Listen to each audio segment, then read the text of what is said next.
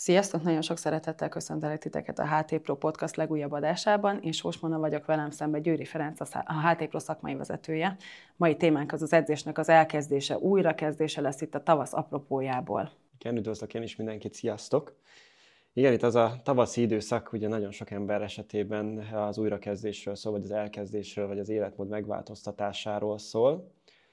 A tavaszon kívül ugye természetesen a január is ilyen szokott lenni, de most inkább a tavaszra helyezzük a hangsúlyt. Mert január hogy... három edzőterem. Háromtól tízig. januárban elkezdték, azok már szerintem most abba is hagyták. Igen. Tehát most kezdjük a tavaszi újrakezdésről. Igazából az a problémám vele, hogy nagyon-nagyon sok uh, ilyen újrakezdő van, aki minden egyes alkalommal újrakezdő is marad, tehát hogy nem jut valahogy túl azon a szinten, amikor ez egyfajta életmóddá válna és egy folyamatos tevékenységé válna. Szeretném, hogy egy kicsikét végigbeszélnénk azt, hogy miért van ez, és hogy mik azok a hibák, amiket elkövetnek, és hogy hogyan lehetne túllendülni, átlendülni ezeken a hibákon, és, és egy folyamatos életmódszerű jelenlétet biztosítani így a sportolásban, vagy, vagy akár ebben az egész aktivitásban. Első körben vegyük szerintem végig a hibákat, vagy nézzük meg azokat, hogy ho, mik vezetnek ezekhez a, ezekhez a, a hibákhoz, illetve hogy, hogy, a, hogy hogyan tudják ezt valahogy fölül vagy ezen fölül kerekedni. Te mondasz egy hibát, én mondok egy hibát. Kíváncsi vagyok, hogy hol fogunk Jó, hát találkozni. Az első, az első nagy hiba az általában szerintem az, hogy nincs egy valós elhatározás. Tehát szerintem az a legnagyobb problémája ebben az egészben, hogy valamilyen külső motivum jelenik meg, például az orvos, aki azt mondja, hogy mozognod kell, mert különben beteg leszel, vagy meghalsz, vagy valami nagyon extrém kiatás van. Ez az egyik. A másik motivum az pedig az, amikor valaki ténylegesen valakinek való megfelelésből szeretne elkezdeni, tehát nem igazán belsővé vált történetről van szó, hanem az, hogy hú, szeretnék kicsit jobban kinézni, mert szeretnék valakinek tetszeni, vagy szeretnék az orvosnak megfelelni, de ez nem egy belsői vált elképzelés, hanem egy külső motiváció. Ez nem lesz valós motiváció, igen, csak az, amit teljesen önmagunknak tudunk érezni. Igen. Na szerinted? Az enyém? Nekem az első az az lenne, hogy terhelés, adagolás, hogy mindenkinek a fejében ez az életmódváltás, ez egy akkora hatalmas, nem tudom, bumnak ö, játszódik le, hogy belekezdek sportolni, innentől napi kétszer elmegyek futni, meg egyszer edzőterembe, és brokkolit fogok csak enni csirkével, és ez az egész csomag ez akkora lesz, hogy már nagyjából kettő nap alatt így agyonnyomja az embert. Miért? Mert ez nem egy annyira nagyon egyszerűen megugorható dolog, még hogyha részleteiben próbáljuk is ezt az egészet adagolni, így együtt meg pláne. Tehát azt mondanám az egyik legnagyobb buktatónak, hogy reális, túl sokat vállal. túl sokat vállal, tehát reális célokat kell vállalni, és a nullához képest bármilyen előrelépés, előrelépés. Tehát azt mondanám, hogy egy, egy pici reális célt, hogyha kitűzünk magunk elé, vagy egy pici lépést, akkor ahhoz tartsuk magunkat, és ahhoz majd tovább tudjuk adagolni a fejlődést. Ezért is jó, hogy beszélgetünk, mert hogy ez megfogalmazódott bennem, csak nem így, de, de nagyon jó, mert most sokkal, hogy gondolom, közelebb jutottunk az alapkoncepcióhoz.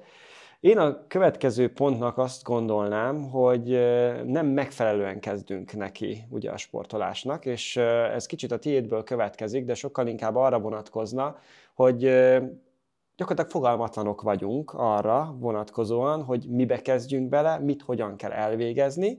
Tehát alapgondolat, hogy emberek vagyunk, és egy természetes mozgásunk a futás. Mit csinál az ember tavasszal? Ahogy kinyílnak a virágok, elkezd ugye sütni a nap, mindenki úgy dönt, hogy akkor futni fogok, mert hogy az milyen jó, lehet vele fogyni, meg hogy akkor elérem a céljaimat. Közben pedig pont az a nagy probléma, hogy attól, mert emberek vagyunk, általában nem tudunk futni. Magyarul az alkalmassá válás egy adott tevékenységre az hiányzik már önmagában.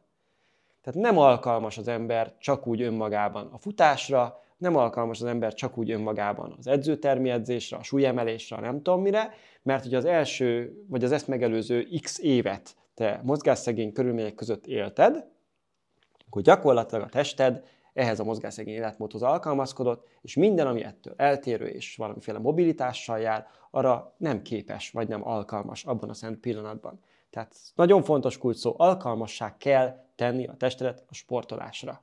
Mit gondolsz, egy kicsit magyaráznom meg jobban ezt a, miért nem vagyunk alkalmasok futásra? Igen, egy kicsit érdemes belemenni, és érdemes részletezni. Jó, kezdhetjük ezzel is, mert talán ez a legfőbb aspektusa ennek az egész történetnek, Ugye most elég sok olyan emberrel találkozok, nagyon sokan kérnek úgy segítséget végső elkeseredésekben tőlem, hogy ők most ilyen-olyan-olyan okokból, teljesen mindegy, de sportolni szeretnének, és konkrét példát mondok, bejön a fiatalember, aki mondjuk ilyen 35 és 40 év közötti, és hogy szeretne velem személyi edzések keretei között sportolni folyamatosan, mert hogy életmódot akar váltani. Nem beszélünk egy extra túlsúlyról, alapvetően ülőmunkát, illetve minimális fizikai aktivitást rejt az ő hétköznapi élete, amiben nem tartozott bele eddig a sporttevékenység, kifejezetten semmiféle sportcélú tevékenység. És mondtam neki, hogy semmi akadálya nincs, akkor kezdjük el. És akkor elkezdtem őt megtanítani hengerelni. Elkezdtem őt megtanítani bemelegíteni. Természetesen felmértem, a bemelegítés már önmagában tartalmazott olyan korrekciós elemeket, amelyek a tartását, a válmobilitását, a csípőmobilitását, a gerincmobilitását, és egy csomó-csomó olyan dolgot, hogy is mondjam, tartalmaztak, amelyekkel egyfajta alkalmassá tétel kezdődött arra, hogy ő tudjon majd mozogni. És adtam neki házi feladatot, hogy oké, okay, hogy jár hozzám egyszer-kétszer, még ezt szeretném, hogyha legalább kétszer megcsinálná otthon. Ilyen-olyan egyéb okokból egy hét múlva jelent meg nálam egy következő edzésen, és akkor megkérdeztem, hogy akkor hogy állunk, és még mielőtt válaszolt volna, az első válasza, vagy az első kérése az volt felém, hogy hát lehetne az, hogy, hogy oké, okay, hogy vannak feladataim, de hogy lehetne az, hogy esetleg adok neki olyan gyakorlatokat, amiket itt az edzőteremben meg tudna akkor is csinálni, amikor nem velem edz, meg hogy esetleg megmutatnám, hogy hogyan működik a futópad. És így ledöbbentem, először elvörösödött a fejem, és az volt bennem az első, hogy most zavarom el a fenébe. Ferinek mert, valaki hogy, ellet mondott. Mert hogy, nem, mert hogy ezt én nem akarom. Aztán lenyugodtam, és akkor elkezdtem neki mondani, hogy én nem vagyok, nem tudom, fotós, vagy nem vagyok, például a fotó az egy nagyon jó, nagyon jó példa, hogy én nem vagyok fotós, ám bár a telefonommal is tudok fotót készíteni. Ha van nagyon jó telefonom, akkor nagyon-nagyon jó fotókat készítek. De mégsem mondom magamról azt, hogy fotós vagyok, ugye? Tehát akkor, hogyha valaki jön személyedzőhöz, gyógytornászhoz, vagy bármiféle szakemberhez, akkor azért megy hozzá, mert hogy bízik annak a szakmai ö, tudásában, tehát hagyja, hogy az ő szakmai tudása vezesse ezt az egész folyamatot. És megpróbáltam neki elmagyarázni azt, hogy én nem szórakozásból adtam neki ezeket a feladatokat, amiket egyébként az egy hét alatt egyszer sem csinált meg rendesen, hanem azért adtam, mert hogy sajnos ő alkalmatlan a különböző ilyen jellegű feladatok végzésére, amiket ő szeretne csinálni. És hát nem egészen értette, ezért azt az alkalmat azzal töltöttem, hogy a szakszerű bemelegítés követően elkezdtem neki alapgyakorlatokat megtanítani, és hát rávilágítottam arra, hogy ám bár ember vagy, ám bár hajlik a térded, ám bár értelmes vagy, és meg is értesz bizonyos dolgokat, de gyakorlatilag megcsináltunk négy-öt olyan alapfeladatot, amelyek közül egyiket se tudta szabályosan végrehajtani. És a végén konklúzióként elmondtam neki, hogy ezt most azért csináltuk, hogy lásd, hogy még most a tested ebben a formában alkalmatlan ezen feladatok végrehajtására, mert nincs meg hozzá szükséges mobilitás, nincs meg hozzá szükséges stabilitás, nincs meg hozzá szükséges mozgásminőség, nincs meg hozzá szükséges mozgástanulási szint, hogy ezeket végigcsináljuk. És hogy arra kérem, hogy legyen szíves végigcsinálni azt a folyamatot, amit én most kérek tőle, és majd utána higgye el, el fogunk jutni arra a szintre is. Végül bevallotta ő, hogy igazából ez egy türelmetlenség, és hogy ő ezekben nem látja az azonnali hatást, nem, látja, nem érzi az azonnali változást, és ebből fakadóan ugye úgy érzi, hogy feleslegesen tölti az időt. És itt egy következő hiba, ezt gondolom, hogy ezért kezdenek ugye nagyon gyorsan és gyakran ö, túl nagy szeretet vállalni ebből a életmódreformból vagy életmódváltásból, mert hogy nem érzik azt, hogy hirtelen ugye elegendő lenne, illetve hogy elegendő változást eredményezne az, amiben belekezdenek. Tehát megváltoztatják az életmódjuknak a táplálkozás oldalát, elkezdenek brokkolit, rizs, csirkét enni, annak minden hibájával és következményével, tehát konkrétan éheznek, nem lelik örömüket az étkezésben, a másik oldalon elkezdenek éjjel-nappal sportolni, olyan terhelési viszonyokat választanak, amelyekre és gyakorlatokat, vagy akár sporttevékenységet, amire alkalmatlanok. Tehát itt a futás megint kiemelném, hogy azért, mert valaki a busz után tud valahogy futni, azaz gyorsabban sétál, vagy elcammog, vagy, vagy ám bár valakinek ez kívülről futásnak tűnik, az valójában nem futás, mert a futás technika, az is egy, egy tanulható ö, folyamat. És egyértelműen a tanulás, a futó technika megtanulása, az nem egy feltétlenül velünk született ö, ismeret. Sőt, főleg akkor, hogyha 10 éve vagy 15 éve gyakorlatilag még a busz után se futottunk, hanem csak a lábunkat arra használjuk, hogy A-ból B-be elsétáljunk, vagy a kocsinkig, vagy éppen a WC-ig, már bocsánat, de hogy ennyi a, a fizikai aktivitás. Tehát, hogy ez a következő lépés. Aztán utána a harmadik lépésben pedig olyan kiterjedésben vállalja ezt, tehát, hogy amit te is mondtál, hogy nem mondjuk elmegy heti kétszer valami könnyed mozgásra, megtanulja, stb. és fokozatosan emeli a, az edzésnapoknak a számát, hanem a rögtön akkor minden nap edzek, minden nap van valami edzés, fizikai aktivitás, ahelyett, hogy azt mondaná, hogy akkor van hetente kettő edzésem, és mellette a hétköznapjaimba aktivitást építek bele, nem edzés jellegű aktivitást, mondjuk olyat, hogy leszállok a buszról egy megállóval előbb, és besétálom azt az egy megállót. Haza is, munkahelyre is. Megjegyzem, a sétálás az egyik legalul értékeltebb kardiós eszköz, vagy kardió eszköz, amit nem használunk, vagy nem annak használunk egyértelműen, és azt gondolom, hogy na, tényleg sétálni tényleg tud mindenki. Tehát abban azért olyan nagyon nagy hibát nem lehet azt gondolom, hogy ejteni. Jó, Visszakanyarodok majd mindjárt erre, miért nem tudom futni rá, igen. Persze lesznek benne, de hogy ott mondjuk akkor a legkisebb a következmény, ami, ami esetleg rossz lehet. Illetve a másik oldalról pedig lépcsővel is, lépcső is fel lehet jutni az emeletre, és le lehet jutni az emeletről, kerékpárra is lehet közlekedni a városban, ezt már többször emlegettem, hogy én ugye rendes, klasszikus lábbal hajtható rollerrel közlekedem a városban, tehát hogy ennek a, az összes aspektusa azt gondolom, hogy rendelkezésünkre áll, hogy aktívabbá tegyük a hétköznapjainkat, és pici apró szeletekben fokozatosan juttassuk el magunkat arra az életmódváltásra, amire vágyunk. És akkor itt lesz az, ami a végeredmény, hogy természetesen azonnal akar mindenki változást, ő gyakorlatilag, ha márciusban elkezdi, akkor májusban már versenyformát szeretne mutatni, ami gyakorlatilag lehetetlen. Még olyan esetekben is azt gondolom, hogy nagyon nagy kihívás, amikor lásd, mi vagyunk, hogy tényleg napi szintű edzésben vagyunk, minden áldott nap sportolunk valamit, minden áldott nap aktívak vagyunk. Még ilyen helyzetben is azt gondolom, hogy egy három hónapos vagy egy két hónapos ilyen nagyon-nagyon, hogy is mondjam, milyen ilyen adhok módon kitalált hirtelen életmódváltás, vagy, vagy versenyfelkészülés gyakorlatilag, az nem egy eredményes, vagy nem egy hosszú távon eredményt hozó elképzelés. Úgyhogy én ezektől óvaintenék mindenkit, és arra szeretnék rávilágítani, hogy inkább kérjen segítséget, szakszerű segítséget, és ha már kért szakszerű segítséget, akkor legyen szíves azt betartani. Mert ez a következő lépés, hogy kérek mondjuk valakitől egy egyhetes étkezési naplót, és kiderül, hogy már az étkezési napló is tele van hazugságokkal, mert hogy nekem meg szeretne felelni, és kihagy belőle mondjuk olyan pontokat, amelyek nagyon is jelentősek. Azt az egy-egy kotka csokit, azt a, nem tudom, egy zacskó olajos magvakat tartalmazó valami nasit napközben. Kávéban a cukrot vagy, nem számoljuk. Igen, a kávéban a két kanál cukor, vagy a még több. Tehát, hogy ezek mind-mind olyan dolgok, amik alapvetően szerintem befolyásolják azt, hogyha valaki nem úgy néz ki, ahogy szeretne, akkor annak azért oka van, és nagyon sok esetben ezek az ilyen apró, pici momentumok azok, amik leginkább tesznek ezért, hogy, hogy ne olyanok legyünk, amilyenek szeretnénk lenni.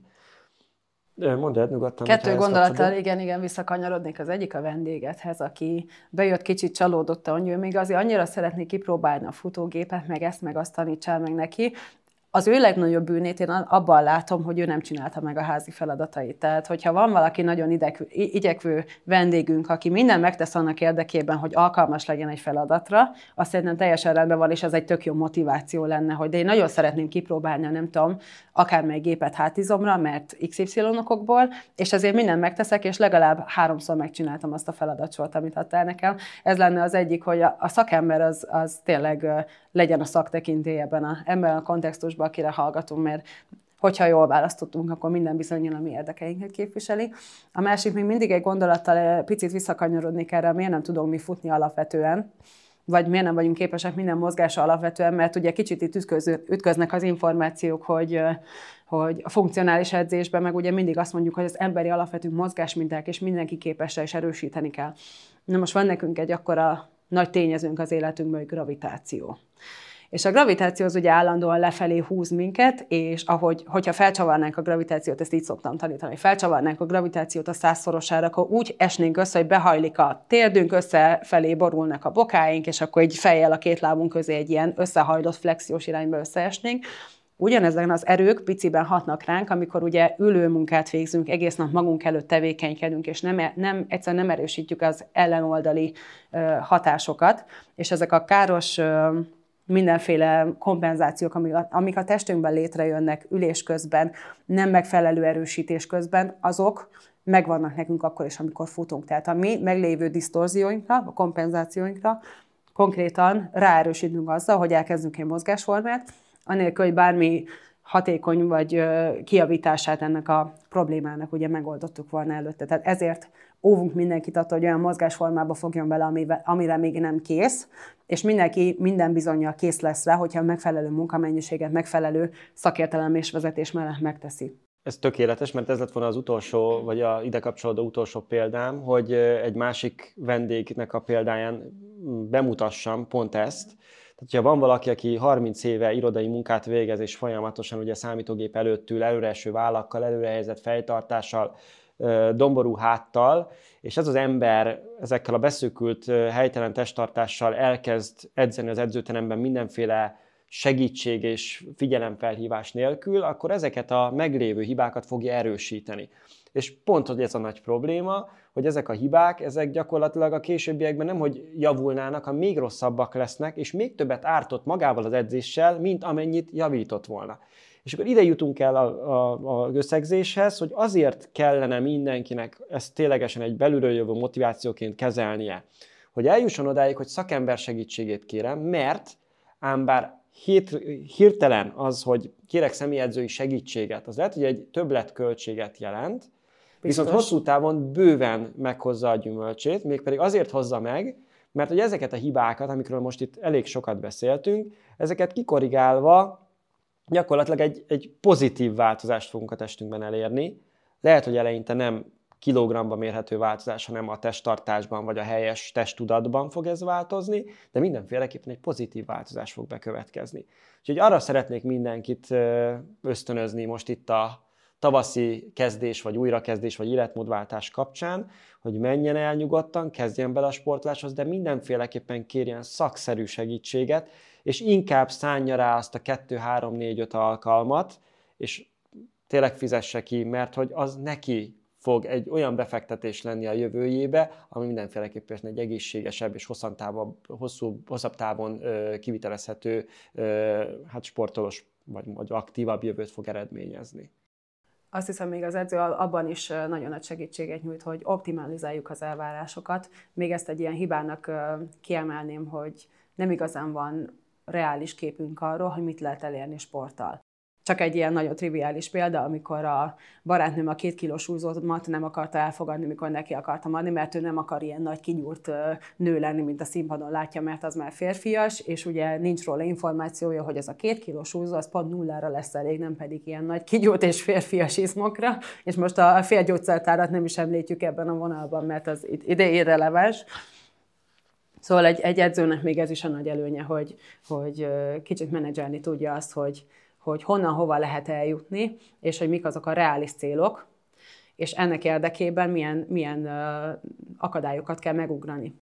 Most akkor még egy dolog eszembe jutott, és tényleg Nagyon utána jó. ezt lehet, hogy érdemes lezárni, de ez is egy tipikus hiba, és pont ebből következik, amit te mondtál, hogy nagyon-nagyon sok, főleg hölgyeknél van ez így, hogy fogyni szeretne, akár komolyabb mennyiségű súlytól szeretne megszabadulni, és elkezd kardiógépeket használni. Itt most nem is a használatról van itt elsősorban szó, hanem az, hogy aktívan, ténylegesen a kardiógépek használatától várja a testsúlynak a csökkenését, és meg is következik ez a testsúlycsökkenés, és utána pedig nem érti, hogy miért van az, hogy ugye a bőre megereszkedik, hogy, hogy olyan kicsit olyan, mint ugye szoktam néha mondani, mint a sárpej, ez a kínai harci kutya, hogy ugye ráncosodik ugye a bőre, össze van gyűrkészve, mert hogy a hirtelen nagymértékű súlyvesztést az ugye nem tudja lekövetni a bőrünk, illetve a kötőszövetünk, és ennek egyfajta ilyen negatívabb következménye van, és ilyenkor el szoktam mondani, hogy miért nem kombináljuk ezt egy súlyzós vagy ellenállásos edzéssel, ami segítene mondjuk úgy, hogy lassítani a fogyásnak a folyamatát,